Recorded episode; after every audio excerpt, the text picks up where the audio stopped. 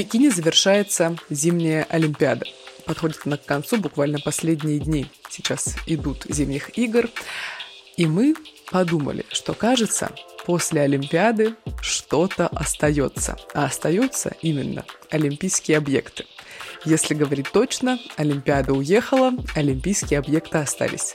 А что с ними делать? Вопрос как будто бы философский. Правда, Ваня? Но при этом у него есть очень конкретные проявления, потому что, слава богам, за сто лет существования Олимпиады в современном смысле э, есть яркие примеры того, как олимпийское наследие, а именно так называется, оставшиеся после Олимпиады объекты, начинают новую жизнь и делают это великолепно. Ну, а есть примеры, когда олимпийское наследие просто становится бездарным чемоданом без ручки, который вынуждены тянуть на себе муниципалитеты, местные администрации, э, администрации Администрации стран, они разрушаются, эти объекты, и становятся вместо напоминания о празднике спорта напоминанием о том, как люди не умеют планировать. Заброшенными зданиями разрушаются и прочее, прочее. Совершенно кардинальные примеры по этому поводу есть. Всем здравствуйте. Это выпуск «Осторожно, подробности», спецвыпуск подкаста «Осторожно, утро», в котором мы будем рассуждать именно об этом, об олимпийских объектах и что с ними происходит, когда они перестают быть олимпийскими. После Олимпиады деревню в Пекине преобразуют в жилой комплекс, а деревня в Джанчжякоу станет деловым кварталом. Об этом нам говорит ТАСС. Действительно, сейчас в Пекине проходят зимние Олимпийские игры, на которые было потрачено баснословное количество денег. Ну, если на это смотреть просто бытовым взглядом жителя Красноярского края, например, или Омской области. Заявленный бюджет Олимпиады две тысячи двадцать второго года около четырех миллиардов долларов. Это делало игры самыми экономными за последние двадцать лет. Китайские власти не учли ряд инфраструктурных затрат на спортивные и неспортивные объекты, потому что они попадают под категорию капитальных улучшений. В свою очередь, Международный олимпийский комитет не учитывает эти затраты и, судя по всему, не собирается их компенсировать никакой стране, ну, в частности, Китаю. Кроме того, в четыре миллиарда долларов не заложены затраты на создание пузыря, в котором всю Олимпиаду существуют команды и журналисты, роботы, которые готовят еду, постоянные дезинфекции, инфекции, ковид-отели, трехразовое питание для заболевших, ежедневные тестирования. Всего этого, разумеется, не предполагали в две тысячи двенадцатом году. Так, к четырем миллиардам долларов прибавились еще сто восемьдесят пять миллионов долларов на строительство конькобежного центра, двести пять миллионов долларов на реконструкцию и расширение аэропорта в Джанчжякоу, еще четыреста сорок миллионов долларов на горный кластер, почти семьсот семьдесят миллионов долларов на олимпийскую ветку метро, более девять миллиардов долларов на скоростной поезд, пятнадцать миллиардов долларов на магистраль. Уже понятно, что финальная цифра значительно превышает заявленные в начале четыре миллиарда долларов. Но в две тысячи восьмом же году уже проводилась Олимпиада в Пекине. В две тысячи восьмом год летние Олимпийские игры, они были самыми дорогими в истории, сорок миллиардов долларов. По идее, есть уже инфраструктура, серьезно, бери ее и используй. Но ведь нет. По данным эр бэ ка, из олимпийских объектов сейчас не используется стадион для бейсбола, трасса для скоростного спуска, редко задействован главный стадион. Стадион игры «Птичье гнездо». Содержание арены обходится в десять миллионов долларов в год, но слава богам, что на этом стадионе проводили церемонию открытия и закрытия этой зимней Олимпиады. Ну, церемонию закрытия еще проведут, но по сути у Пекина не было соперников, кроме Казахстана. Алма-Ате не хватило всего лишь четырех баллов до того, чтобы принять зимнюю Олимпиаду две тысячи двадцать второго года. Представляешь, какой ужас был бы, если бы это произошло? Вот учитывая все события с января. Да, я тоже подумала о январских событиях в Казахстане, но мне кажется, если бы Казахстан готовился принять Олимпиаду, цены на газ там бы так сильно не взлетели. Если вы не в курсе, что произошло, слушайте наш экстренный выпуск, который вышел в январе, в начале января, о том, что произошло в Казахстане. Вернемся в Пекин. Таким образом, этот город стал единственным, который принял и летние, и зимние игры. Но насколько это рационально с точки зрения возведения новых объектов, учитывая, что вероятность их использования в дальнейшем, непонятно. Потому что, вот как нам сообщил уже Иван, объекты летней Олимпиады, по сути, некоторые простаивают. Ну, слушай, а что можно сделать со стадионом для бейсбола? Во что его преобразовать? ни во что его не надо преобразовывать, просто он должен быть загружен. Тут э, мысль очень простая. Если есть возможность обеспечить нагрузку за счет развития этого вида спорта, за счет реструктуризации и переназначения этого объекта, то это должно быть сделано. Почему так хорошо происходят э, дела в столицах? Потому что столицы, в которых проходят Олимпиады, они могут обеспечить необходимую загрузку чисто количеством людей, тех или иных спортивных объектов. В Москве, допустим, Олимпиада восемьдесят оставила огромное количество крутейших инфраструктурных объектов, которые используются до сих пор, а те, которые не используются, большие стадионы, еще что-то, их реструктурируют в связи с их моральным устареванием. В любом случае, свято место пусто не бывает, что-то они там делают на этом. И это хорошо, это новая жизнь. Ну смотри, гостиница в Измайлово до сих пор принимает гостей. Это я говорю про московские объекты, которые строили к Олимпиаде восемьдесят. Дальше. Построили терминал аэропорта Шереметьево, второй. Построили новый корпус телецентра Останкино, после которого количество телеканалов увеличилось с трех до двадцати одного. Можешь себе представить, да? Ну, дальше мы, конечно, можем сказать про а, велотрек Крылатская, про Динамо, дворец спорта, про бассейн этот популярный, в который очень любят ходить москвичи, но который, к сожалению, решили убрать в силу того, что ему уже достаточно много лет.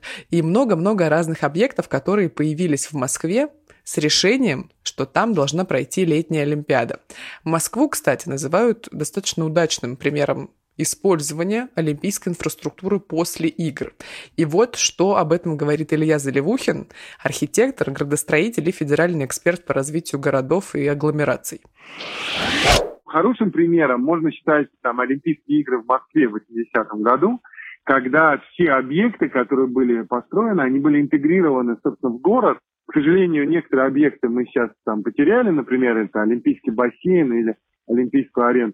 Но в то же время понятно, что еще много объектов осталось, и были они реконструированы, и сейчас очень хорошо используются. Вот, например, в Москве, да, они не были изолированы, некое такое гетто для олимпийских объектов. Бассейн, в котором я плавал, ну, потом его вот недавно снесли, но, тем не менее, до того момента, как его снесли, он прекрасно функционировал, и очень много спортсменов, там был и прыжковый сектор, и спортивное плавание. Изначально эти объекты планировались в городской черте, в застройке. Рядом живет и жило очень много людей, которые пользовались этими объектами. Потому что, когда вы располагаете объекты, ну, на пустом, скажем, месте, и вокруг нет застройки, то нужно, ну, как-то постараться, чтобы эта застройка, эти люди там появились и пользовались этими объектами. На самом деле это нужно заранее как бы спланировать, то есть либо они используются по назначению, как, например, наверху, да, в Красной Поляне и в Сочи тоже, либо их нужно планировать сразу разборно. То есть прошла Олимпиада, объект разобрали и на его месте сделали, например, там общественное пространство, а вокруг застройку. Приспосабливать олимпийские объекты потом под какие-то другие функции достаточно сложно. Но у России есть опыт проведения и зимней Олимпиады. Многострадальный Сочи две тысячи четырнадцать. Почему многострадальный? Потому что сколько его ругают на протяжении уже восьми лет, сколько блогеров туда приезжают с инспекциями, сколько журналистов уже написали об этом материала, на самом деле сосчитать очень сложно. Сочи оказался одним из самых дорогих городов, который принял Олимпиаду. Дорогих в том смысле, что Олимпиаду в Сочи оценили в полтора триллиона рублей. Ты можешь себе представить эту цифру? Я не понимаю эту цифру. Триллион – это уже слишком страшно. Мне миллиард-то страшно представить, а триллион в два раза страшнее, чем миллиард. Так вот, после зимних игр остался Горки город. Остался Олимпийский стадион Фишт, на котором проводили открытие и закрытие зимних игр. Большой ледовый дворец под названием оригинальным «Большой». Ледовая арена «Шайба», дворец зимнего спорта «Айсберг», ну и все прочее. Разумеется, горный кластер с экстрим-парком «Роза Хутор», горнолыжный центр «Роза Хутор» и все прочее. Некоторые объекты, в частности, что касается горного кластера, они действительно используются и дали определенный толчок развитию туризма в Сочи, потому что именно после Олимпиады две тысячи четырнадцатого года Сочи стал внесезонным курортом. Туда ездят и зимой, и летом, и весной, и осенью, и не только российские туристы, но и иностранцы. Есть комическая достаточно история, каким образом стал использоваться Большой вышеупомянутый Ледовый дворец. Он стал домашней ареной для хоккейного клуба Сочи. Само по себе наличие хоккейного клуба в летнем курортном городе вызывает определенные вопросы, конечно, но там Большой не пустовал, были регулярные матчи местных хоккеистов, там был Кубок Первого канала, матчи всех звезд ка ха эл, то есть как бы место, ну, не простаивает. Как бы да. То же самое можно сказать и про Горки город, жилье в котором распродали втридорога и распродали не целиком, собственно. Но когда туда приезжал со своей большой инспекцией Илья Варламов, он в своих роликах показал, что плитка там идет волнами, что все вот эти пешеходные дорожки приводят непонятно куда буквально, потому что то в стену упрешься, то там какая-нибудь стройка идет, то еще что-то. Действительно, инфраструктура в Горки городе оставляет желать лучшего, вернее, оставляла желать несколько лет назад. Как там сейчас, конечно, история умалчивает. Также и про апартаменты. В домах трещины, что-то какие-то карнизы падают. В общем, совсем грустно. То же самое можно сказать и про Олимпийскую деревню на Нижней Мертинской набережной. Там совсем все плохо было именно с распродажей этих объектов, потому что очень высокие цены. И сам Сочи находится дальше от Нижней Мертинской набережной, ближе к Адлеру. А Олимпийская деревня стоит, по сути, на границе с Абхазией. Поэтому туда сами сочинцы ехать не очень хотят, гулять в этом Олимпийском парке, по набережной прогуливаться. Зачем, когда есть Адлер? Смотри, как бы сейчас я слышу у тебя такую, ну, резко отрицательную оценку вещей, которые происходят в Сочи. Мне кажется, что на эту проблему нужно смотреть комплексно и с разных сторон. И для этого хочется привлечь еще одного специалиста.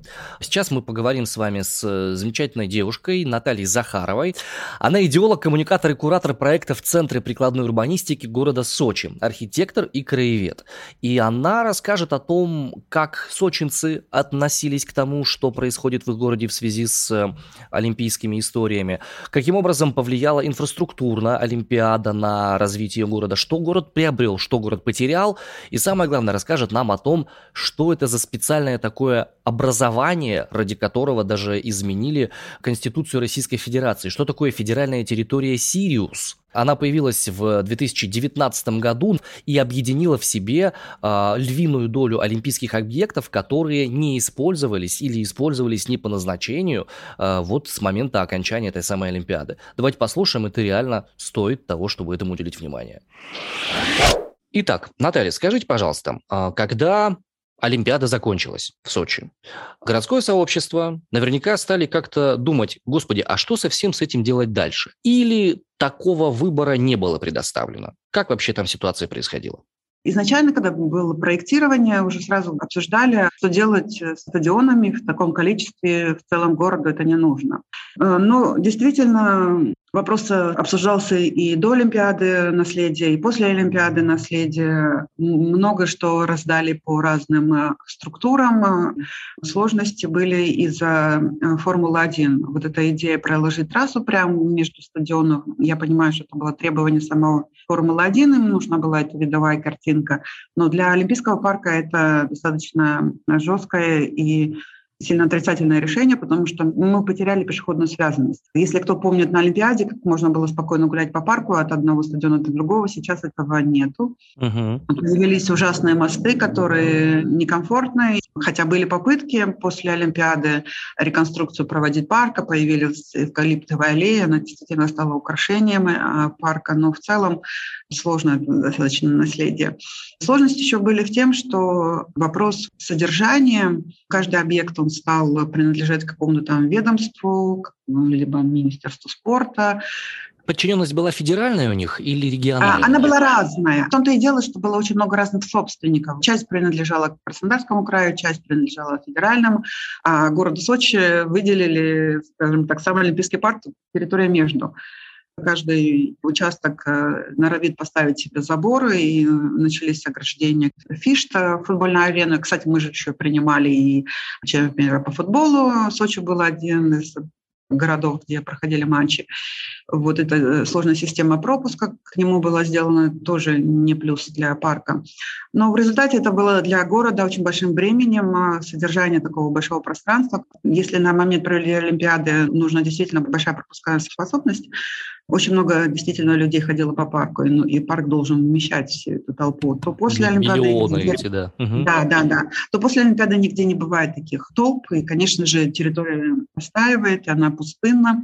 Но чем Олимпийский стал парк для сочинцев, это, скажем так, место покатушек. Это действительно стало такой традицией ездить в Олимпийский парк кататься. Дело в том, что город Сочи у нас все-таки город в горах. У нас равнинных территорий мало, а там появилась плоскость, часть заасфальтированная, где можно было просто погонять на велике, где можно было просто там скейтборд, и там сразу пошли прокаты. Самая печальная история, то, что у нас так и нет места, где можно покататься на коньках.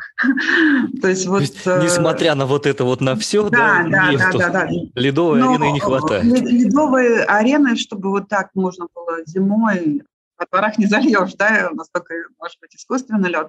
Плюс сложная история случилась с керлингом. Специально для Олимпиады строили арену для керлинга. Начали уже дети заниматься, но потом начала вот эта перетасовка, потому что сейчас уже вроде бы ее передали в единоборство. Куда этих детей девать?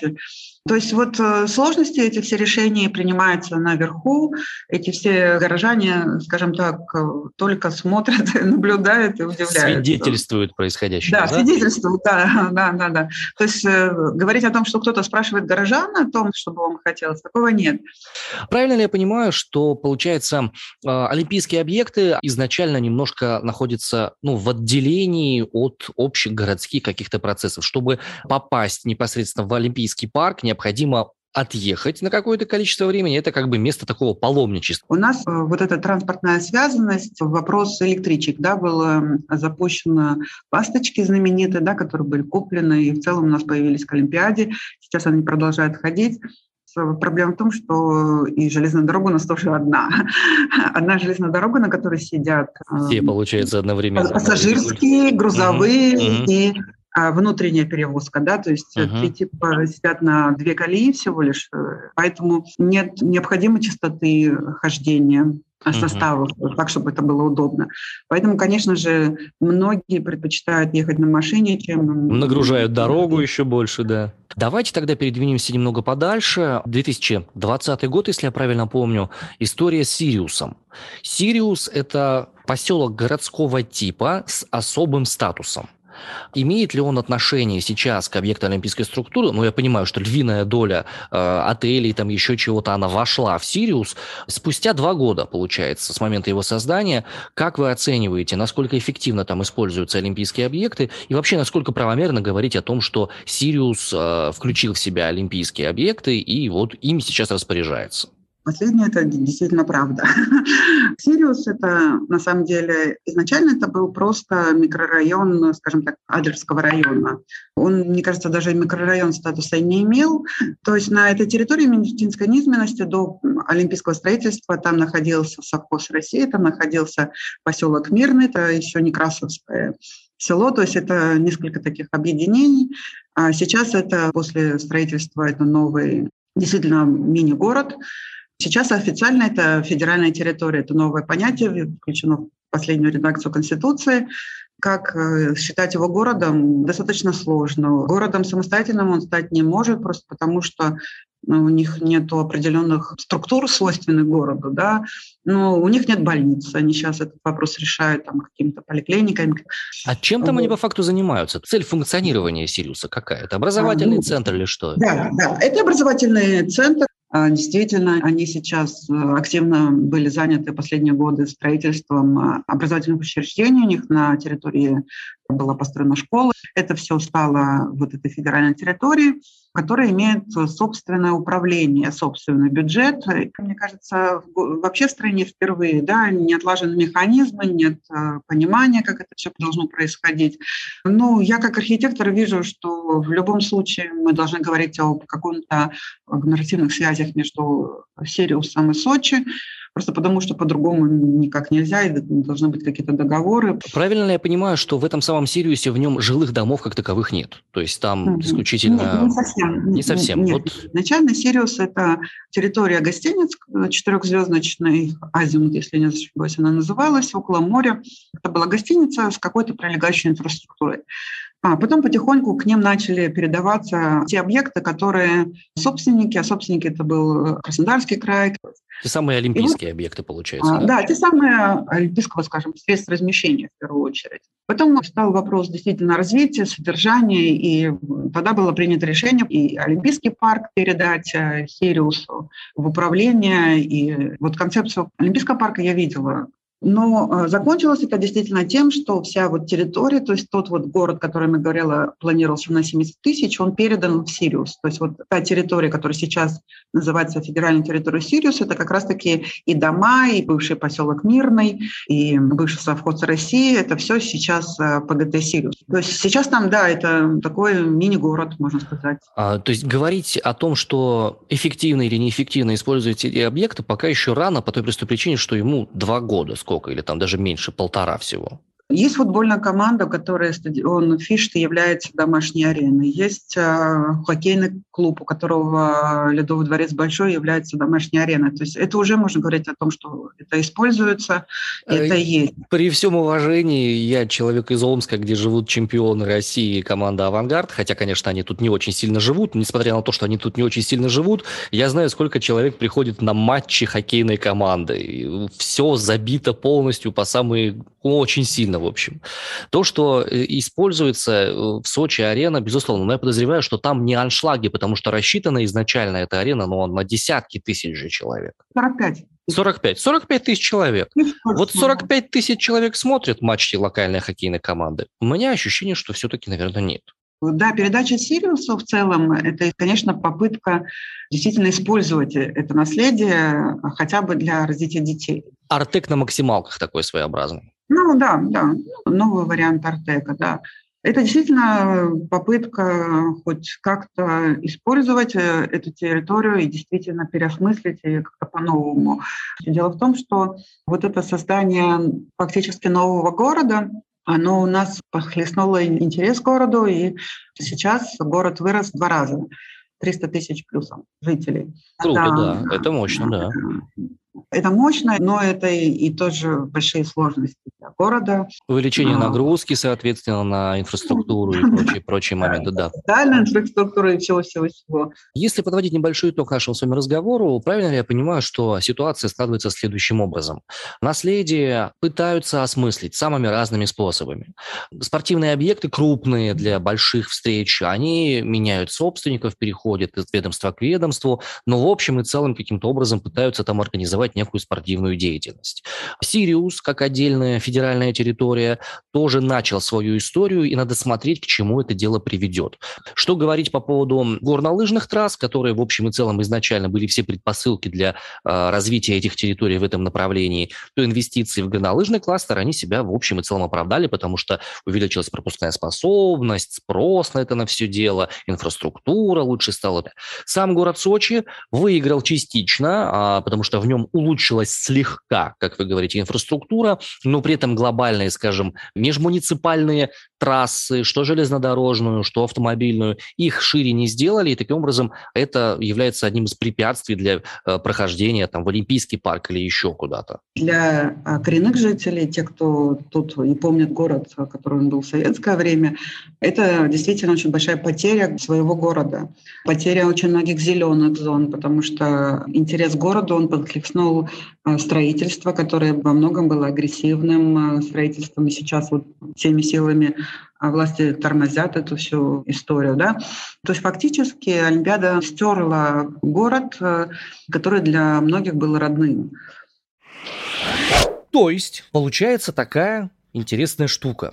Географически город вытянутый вдоль побережья. Вся эта курортная зона вытянутая очень сильно. Олимпийский парк, который, по идее, должен быть продолжением всего этого променада и всего остального, находится на отшибе. Туда ведет одна автомобильная дорога и одна железнодорожная. учитывая то, что эта автомобильная дорога проходит по серпантину. Когда мы были с семьей в Сочи в две тысячи пятнадцатом году, у нас был такой большой кар-трип, назовем его так. Короче, мы на машине ехали из Красноярска сначала в Грузию, потом возвращались в Сочи и оттуда проезжали в Абхазию. И действительно, когда мы подъезжали к Нижней Мертинской набережной, перед тем, как пересекать границу с Абхазией, нужно было где-нибудь переночевать. Вот мы решили остановиться там, как раз посмотреть Олимпийский парк и все прочее. Ну, слушай, добирались мы очень долго, учитывая, что в летний сезон, когда на этом серпантине, на единственной дороге, которая ведет в сторону Олимпийского парка, огромное количество машин, это делает дорогу туда крайне затруднительной. Но это не единственная проблема нерационального использования земель в рамках Сочи. Есть исследование, которое подтверждает, что постройка олимпийских объектов привела к чудовищному экологическому ущербу на территории вот этого самого большого-большого кластера. В чем там проблема? Основные объекты олимпийские горного кластера попадали в границы заповедной зоны и зоны с режимом заказника, то есть особо охраняемой зоны. И на этих территориях запрещено любую экономическую деятельность организовывать.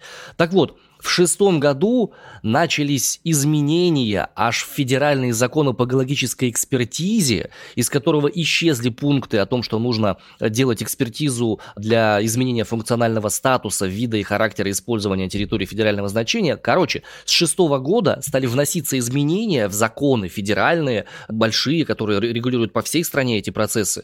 И стало проще гораздо переводить заказники, особые зоны, охраняемые природные территории из этого статуса в статус, допустим, территории для обслуживания крупных олимпийских объектов спортивных или чего-то еще. В общем, условно говоря, наша власть махнула рукой на экологию и на факт наличия вообще национальных парков, заказников, заповедников и всего прочего ради того, чтобы в Сочи провести зимние Олимпийские игры. Правильно? Слушай, ну фактически да. Я тебе сейчас конкретно расскажу, прям вот чтобы в цифрах было понятно. За счет верховьев реки Мзынта и бассейна реки Лаура сократилась очень сильно площадь заповедной и особо охраняемых зон на территории Краснополянского лесничества. Исчезли двадцать три лесных квартала полностью и три квартала частично. Я уж не говорю про то, что там краснокнижные виды исчезли, в некоторых реках просто перестала водиться рыба, которая там водилась, а там водилась форель, на минуточку. То есть есть отдельные статьи по этому поводу, мы сейчас не будем их цитировать, потому что они ну, реально огромные и исследуют их очень сильно, очень детально, эту вещь. Но факт вмешательства в экологию мы констатируем и ужасаемся. И ужас заключается в том, что прошло время, а до сих пор непонятно, этот вот Сириус. По некоторым данным, бюджет Сириуса, который вот на этот город выделяется, всего одна треть посвящена его использованию как детского лагеря. Я слышала о том, что Сириус, да, должен стать чем-то вроде Артека, который появился очень-очень-очень да, недавно. Да, Артек на максималках. Да, Артек на максималках, и который, возможно, в будущем должен был взять эстафету у Артека и стать, собственно, самым большим, самым клевым, модернизированным детским центром в России. Но будем справедливы, никто не мог предсказать на момент организации этого Сириуса, что начнется вся эта пандемийная история, и все массовые сборы будут постепенно отменяться. Но факт остается фактом. Часть вещей ушла навсегда из жизни Сочи, население Сочи выросло в два раза, инфраструктурно кое-что было сделано в нужном направлении, экологии был нанесен ущерб, и что делать сейчас с этим наследием, тоже не очень ясно, потому что Сириусу всего два года. Но в тех местах, где изначально было неплохо, в горном кластере, например, там и продолжает быть изначально неплохо, потому что там все используется по назначению. Слушай, ну за исключением того, что, например, ты приезжаешь на горнолыжный курорт и добрую половину дня просто стоишь в очередях. К счастью, в других горнолыжных курортах Российской Федерации, например, на горнолыжном курорте Архыз или в Домбае, таких очередей нет. Почему? Потому что Роза Хутор максимально распиаренное место, куда едут все, но нельзя ручаться за вот такую хорошую инфраструктуру, которую люди как бы ожидают, приезжая на курорт такого уровня, как бы постолимпийский. Ну и стоит понимать, что все почти вещи, которые там строятся на Розе Хуторе, все вещи, которые строятся на Сириусе, они все принадлежат каким-то федеральным ведомствам, крупным, не локальным, не местным, не сочинским, не муниципалитету, не краю, ничему. И это означает, что туда идут федеральные деньги напрямую. Отбиваются ли эти федеральные деньги? Огромный вопрос. Есть такой термин в экономике, которым описываются активы, которые жалко бросать, но которые необходимо закрывать, потому что они несут постоянные убытки. И на данном этапе в течение этих двух лет прибыль от Сириуса, от использования этих объектов, ее особо нету. Это просто объекты, в которые впиливаются огромные федеральные деньги. Такая сосущая дыра из бюджета. Местные шестьсот тысяч не могут обеспечить загрузку, а сезонность не позволяет. Плюс еще сверху и пандемия упала. Но какие были надежды, которые возлагали на вот все те объекты, которые останутся после Олимпиады две тысячи четырнадцатого года? Я поговорила с главным архитектором проектного института «Арена», с человеком, который проектировал стадионы «Фишт» и «Айсберг» и объекты к чемпионату мира по футболу две тысячи восемнадцать с народным архитектором России Дмитрием Вильямовичем Бушем. И он рассказал о том, во что должен был превратиться «Фишт», какие были надежды у заказчиков и какие были запросы изначально касательно вот этих олимпийских объектов, и что не получилось. Самое интересное. Слушаем. Первый вопрос, конечно, касается того, какие изначально были планы на использование олимпийской инфраструктуры в Сочи после игр. По арене «Айсберг» было несколько таких вариантов.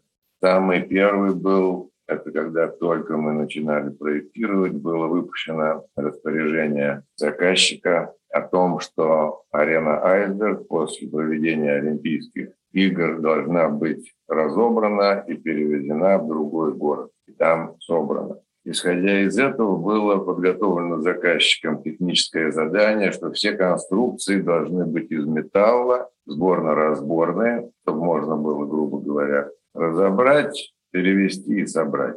Так он и был сделан. Естественно, в процессе уже строительства от этой идеи отказался заказчик, потому что очень сложно, дорого, и, в общем, стоимость нового Ледового дворца, если его построить там в той же Самаре, будет не сильно дороже, а может быть и дешевле, чем вот такие варианты с разборкой и транспортировкой.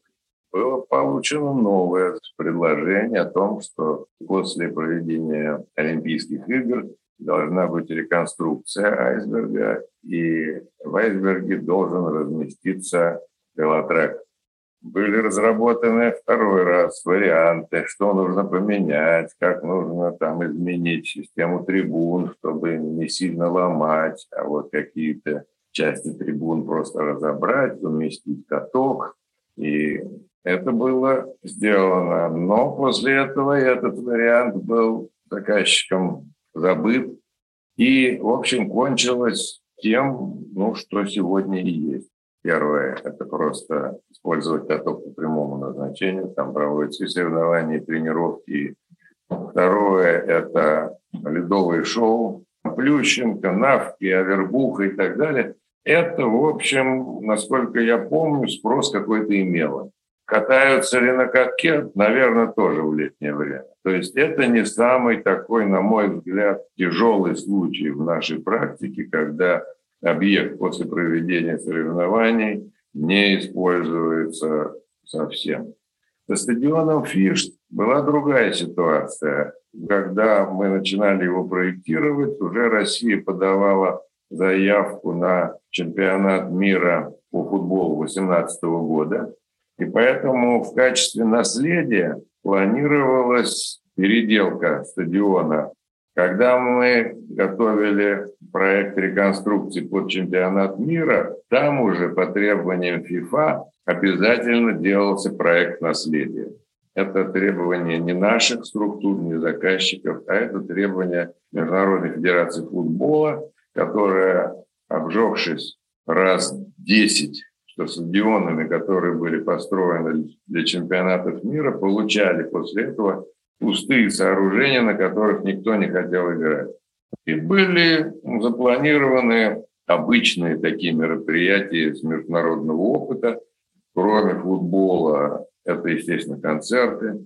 Плюс было предусмотрено многофункциональное использование подтрибунных пространств. Фитнес-центры, что под детские студии, что под там какие-то кружки. Было это реализовано? Нет. Вот что пошло не так? Почему не получилось? Это наша постоянная проблема. На всех футбольных стадионах, которые мы проектировали, в Москве «Локомотив», «ЦСКА», в Самаре, в Нижнем, в Волгограде, в Екатеринбурге, у нас не получается организовать нормальный концерт на футбольном стадионе, исходя из нескольких таких пороков нашей системы продажи билетов. Во-первых, организаторы этих всех концертов не могут набрать достаточное количество зрителей. Да, но надо привести Rolling Stones или там кого-то еще. Поэтому это практически не работает. Работает Фишт только под футбольные матчи. Футбольных матчей мы знаем, сколько может быть в Сочи. Но раз в месяц это уже хорошо.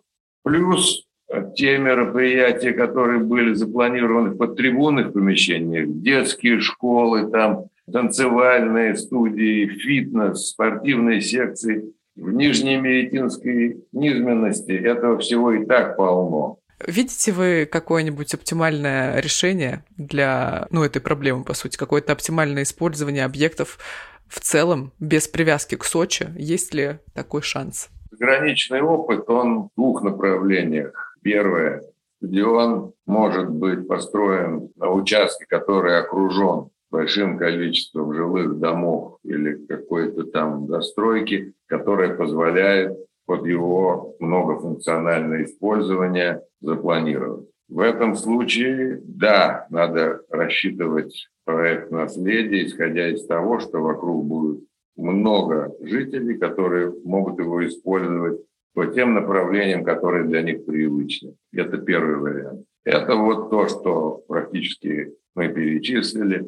Фитнес, детские студии, спортивные студии, фан-клубы спортивных клубов, общепит, выставочные залы. Причем выставки не художественные, естественно, а выставки коммерческие, которые проводятся на европейских стадионах. Люди что там выставляют? Автомобили, там строительную технику. Максимальное количество мероприятий, кроме спорта.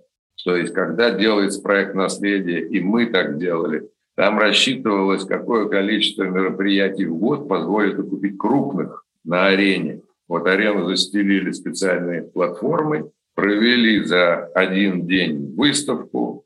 Если этих мероприятий сорок в год, стадион окупится. Если в год десять матчей по футболу, он не окупается. Второй вариант заграничного опыта, в основном это Америка, Канада. Новый стадион планируется в окружении новой застройки, которая специально подбирается для того, чтобы насытить новый стадион или новую арену. Какие мы баскетбольную, футбольную роли не играем. Насытить предполагаемыми потребителями. Это могут быть отели, это могут быть казино, это могут быть жилые дома. Но планируется целевая аудитория, которая будет приходить на это конкретное сооружение. Это вариант намного более сложный, требует сразу утроенных инвестиций. И если там есть такой в Соединенных Штатах опыт, то это действительно для нас он очень сложен. И правда, видишь, небольшое население. Если бы Сочи был городом столичным, туда ехал бы еще больший поток туристов. Возможно, в таком случае действительно заполняемость бы э, необходимая достигалась. Но так как все-таки в Сочи едут покупаться, покататься на лыжах и что еще? Ну, может быть, сходить в походы, но это меньший процент людей. Вот не получается, не получается согнать на концерт Филиппа Бедросовича большое количество людей. Может быть, проблема в том, что собственники этих объектов привыкли отдыхать на широкую ногу, но забыли, что этих собственников всего ноль целых пять десятых процента от общего населения страны, и не всякий человек может позволить себе на выходные из, допустим, Сибири сгонять на Розу Хутор, ну так просто прокатиться пару раз на сноуборде. Вань, представляешь, я сегодня прочитала на эр бэ ка о том, что каждый десятый россиянин хочет уйти из офиса на фриланс. И, по сути, это такое прям изменение своей жизни на сто восемьдесят градусов. Совершенно внезапно хочется посоветовать нашим слушателям подкаст, который так и называется «сто восемьдесят градусов». Это подкаст о том, как жизнь меняется и как справляться можно с вызовами. Два ведущих, Аня Ковалева и Костя Колосков, они как раз сами собой являются ярким проявлением этого самого принципа изменения жизни на сто восемьдесят градусов. Они Они ушли с офисной работы, открыли студию подкастов «Шторм», у них команда, офис и куча вопросов, чего, собственно, с этим делать. В декабре у них был крутой спецпроект, который они провели совместно с Esquire, и они говорили с известными бизнесменами о том, как поменять не только жизнь свою, но и целую индустрию. Шибко рекомендуем вам ознакомиться с их подкастом, он крутой. Уже три с половиной года Аня и Костя рассказывают истории людей, которые приняли решение жить по-другому. Открыть свой бизнес, найти новое увлечение, превратить его в дело своей жизни, переехать в другую страну, перепридумать себя. В общем, отвечают на вопросы, как решиться на перемены, какие страхи подстерегают на пути и, главное, как с ними справиться. Вот на все эти вопросы ищите ответы в выпусках сто восемьдесят градусов. Ребят, ссылки на подкаст есть в описании, в обязательном порядке ознакомьтесь, подпишитесь, ставьте им тоже лайки и ставьте им пять звезд, потому что, ну, мне, допустим, с Esquire спецы очень понравились. Особенно понравился с Вадимом Машковичем, который создатель школы «Летово». И очень крутой выпуск с Екатериной Алехиной. Как стать шефом после тридцати пяти и стать первой в России женщиной-шефом со звездой Мишлен. Я его слушала и думала, эх, ну вот когда я уйду из журналистики, буду использовать на практике. Вот пригодится умение варить борщи. В нашей этой паре предпринимателей Константин свой парень, я отвечаю за бизнес. Но в целом все правильно. Вы, кстати, видите, все так. Вечером в среду, после обеда, сон для усталых взрослых людей. Не надо спрашивать, понятно или нет. Задайте вопрос, что ты понял. Вы понимаете, если вы сделаете что-то классно, вас не могут не заметить. Ты шоураннер. Да, да, вот мне это сказали недавно, типа сказали, что да, чувак, ты шоураннер. Митя Муравьев. А я ответил, да ты сам шоураннер. На себя посмотри. Даже в коммуникации со мной, но тебе не всегда нравится, когда я по десять раз прошу, ну, напоминаю тебе. Ты такой, я все понял, я все понял. Да, именно. Но при этом я даю себе отчет, что ты делаешь все очень правильно. Ради этого мы и записывали этот подкаст.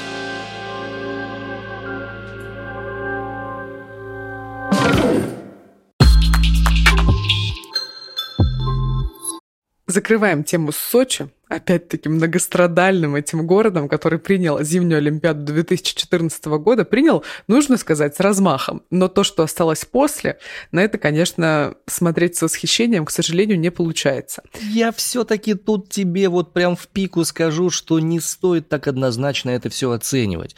Люди, живущие на месте, говорят об одном. Мы, живущие снаружи, говорим о другом. В любом случае, надо понимать, что Олимпиада, как сложное многосоставное явление, изменила жизнь города. В лучшую или в худшую сторону станет понятно через, ну, какое-то время. Слушай, ну уже прошло восемь лет. Ну, вообще, да, согласен, это можно считать каким-то временем. Но есть города, которые хорошо справились с тем, что оставила у них Олимпиада. Один из таких городов – Лондон. Про Лондон это отдельная огромная история. В чем было принципиальное отличие Лондона от других городов, которые принимали Олимпиаду? Дело в том, что за четыре года до начала Олимпийских игр и даже Олимпийских строек в самом Лондоне у них был план, что будет с теми строениями, зданиями, инфраструктурными объектами, которые появятся там после Олимпиады. Олимпиада была инициативой самого Лондона. Лондонское управление и британское правительство видели в этом возможность преобразиться, получить толчок для развития. И для Лондона Олимпиада стала решительным шагом вперед, более чем в сорокалетней программе развития исторически отстающей восточной части города. То есть они заранее планировали, что вот там, вот с этой стороны должно быть именно так, как оно должно быть. Олимпиада завершилась. В две тысячи двенадцатом году, напомню, она проходила. Еще в момент ее проведения был организован фонд наследия олимпийского, который сразу после завершения стал заниматься реконструкцией всех этих разных объектов. Чего они сделали, например? Трибуну Олимпийского бассейна они разобрали, открыли его для публики. Они разобрали баскетбольную арену. Они сузили мосты через речку Ли в несколько раз, широкие тротуары заменили газонами. То есть то, что было рассчитано на пропускную способность, они сделали более пригодным для действительной загрузки в обычные дни. На сегодня все олимпийские объекты у них имеют своих арендаторов. Главный стадион стал новой ареной футбольного клуба «Вест Хэм». Постоянный приток посетителей в парк обеспечен, потому что, в отличие от сочинской команды по хоккею, футболом гораздо больше интересуются людей в Лондоне, в Англии вообще, в Лондоне в частности. Ну и вообще Лондон побольше, чем Сочи будет. Немножечко, да. Ну и схожее решение было принято по марсельскому стадиону «Велодром», который после крупных футбольных чемпионатов стал стадионом клуба «Олимпик». Это мы сейчас в другой город уже перенеслись. Лондон выиграл, потому что Олимпиада стала не чем-то внезапно упавшим на голову. Олимпиада стала лишь способом реализации своих личных целей, которые были у города аж за сорок лет до этого момента. сорок лет, конечно, эта цифра вообще приводит в какой-то восторг, ее очень сложно осознать, но ты же говорил, что Сочи тоже несколько раз подавал заявку настойчиво на проведение Олимпиады. Давай не путать, давай не путать эти вещи. Но это была, мне кажется, более имиджевая цель. Мы хотим провести Олимпиаду, потому что это, не знаю, престижно. Наталья Захарова, она по этому поводу достаточно хорошо и внятно высказалась, что были планы, но когда решение было принято, эти планы стали меняться судорожно по требованию федеральных властей, которые решили сделать так, как им это выгоднее, удобнее и виднее. И градостроительные планы, и все остальные пошли, ну, по бороде, грубо говоря. Еще очень хочется отметить то, что Лондон на самом деле очень и очень... окупил всю стройку, которая происходила к Олимпиаде две тысячи двенадцатого года. Доход от олимпийских объектов в Лондоне составил почти десять миллиардов фунтов стерлингов по состоянию на сентябрь две тысячи тринадцатого года. А с две тысячи тринадцатого года прошло почти десять лет. И тут остается только догадываться, какой еще процент дохода получил Лондон с олимпийских объектов. Мы не можем точно считать, сколько денег было заработано на олимпийских объектах города Сочи, потому что доходная часть, она скрыта от непосвященных глаз. Но могу предположить, что люди, которые строили эти объекты, они получили свои деньги. А уж люди, которые пользуются этими объектами или которые находятся на чьем балансе, это уже их личные проблемы. Пусть сами крутятся, как хотят. А вообще, вообще, вот знаешь, Арин, я вижу в этом как раз, извините мне мое сибирское ехидство, но я вижу в этом ярчайшее проявление одного из самых главных духовных столпов развития нашего общества. Опять ты про традиционные ценности. Конечно, а как иначе? Вот смотри, британцы, они сорок лет, они, прикинь, они планировали на сорок лет вперед, как будет, чего у них развиваться в Лондоне. Ну, что за жизнь? Надо в моменте жить. Это правильно? Же меркантильная мелочь. Это мещанство. Арина, это мещанство. То ли дело, когда вот у нас Олимпиада будет, давайте строить самое большое, самое красивое. А, у, то, что это потом будет драть в бюджете, неважно. Главное, чтобы момент единения прочувствован был. Если бы не ситуации вокруг разного рода внешних операций Российской Федерации в тот момент, да, наверное, можно было бы Олимпиаду сделать как раз таким общеобъединяющим, таким таким «Эй, все хорошо».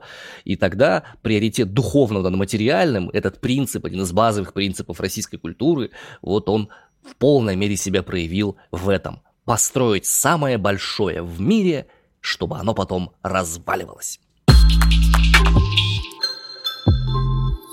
Проблема нерационального использования олимпийских объектов и в целом спортивных объектов существует не только в России, не только в несчастном Сочи, но и по всему миру. Действительно, это общемировая проблема. Вот, например, руины буквально в Рио-де-Жанейро.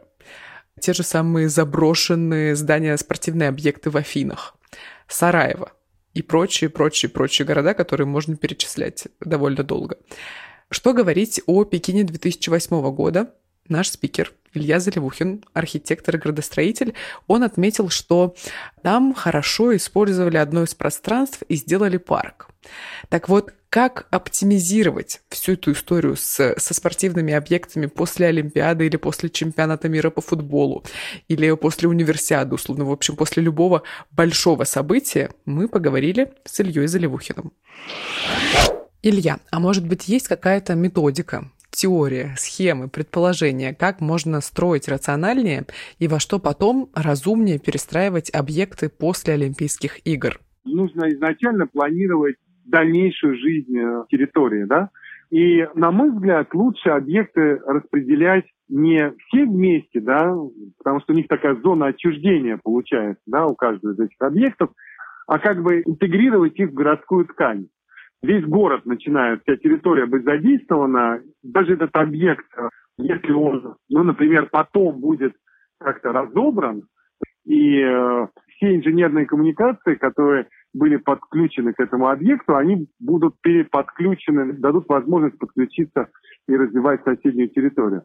На месте этого объекта может возникнуть, например, парк, какое-то общественное пространство, а инженерные коммуникации, мощности, которые задействованы на этот олимпийский объект, распределяться между жилой застройкой или какой-то различной многофункциональной коммерческой застройкой, которая изначально как бы планировалась бы рядом с этим объектом. И если объект уже не эксплуатируется, то можно запланировать его подключение этих мощностей к соседним объектам, которые возникают. Это то, что может обеспечить вложения более эффективные для постолимпийского использования объектов.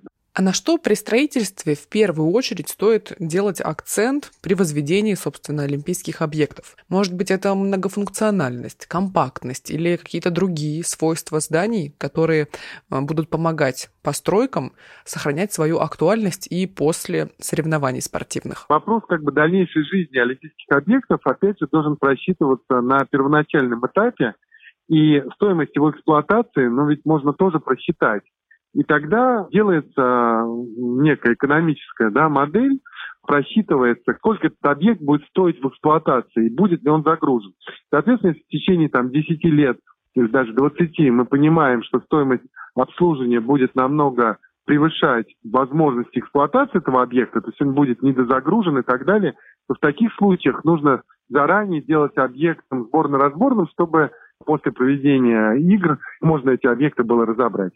То есть нет смысла держать объект, тратить деньги на его эксплуатацию просто ну, ради памяти о Олимпиаде. Я живу в Красноярске. Здесь в две тысячи девятнадцатом году прошла Универсиада. У нас построили достаточно много спортивных объектов. Это стадионы, арены и все прочее. И на самом деле довольно забавно, потому что большинство из них... Там либо проводят концерты, что хорошо, что там их вообще-то проводят, либо там тренируются дети, либо там ничего не происходит. Что касается Казани, где тоже проводилась Универсиада, это событие дало толчок развитию общественного транспорта городского. Это наземная электричка или трамвай, и там вот таким образом это повернулось. Мне кажется, очень интересная система, по которой проводится чемпионат мира по футболу. Выбирается несколько городов, и в каждом из них проводится какое-то количество матчей. То есть куча людей, спортсменов приезжает не в один город, и для них не нужно строить огромное количество инфраструктуры большой и такой вместительной, функциональной, а это все как бы разбрасывается по городам. Вероятнее всего... Это не формат Олимпиады, потому что все-таки вот это вот чувство единения, когда все-все-все спортсмены с большинства стран нашего мира встречаются и, значит, начинается этот праздник спорта, он как будто должен проходить в одном месте. Хотя, возможно, рациональным решением было бы и разделить на разные территории. Вопрос по поводу рационального решения всегда связан с тем, а чьи интересы мы собираемся удовлетворить. И подводя итог нашему обсуждению, вот какая мысль меня посетила.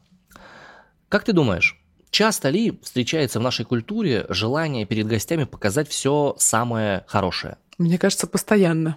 И согласись, что у каждого из наших слушателей наверняка есть какая-нибудь домашняя футболка затрапезная, на которой могут быть пятна от борща, или там э, треники какие-нибудь вытянутые. Которые не отстирываются. Да, в которых ходишь дома, когда гостей нет. А гости приезжают, надо переодеться. Которые очень любимы на самом деле, но переодеть их все равно очень нужно, эти треники, когда приезжают гости.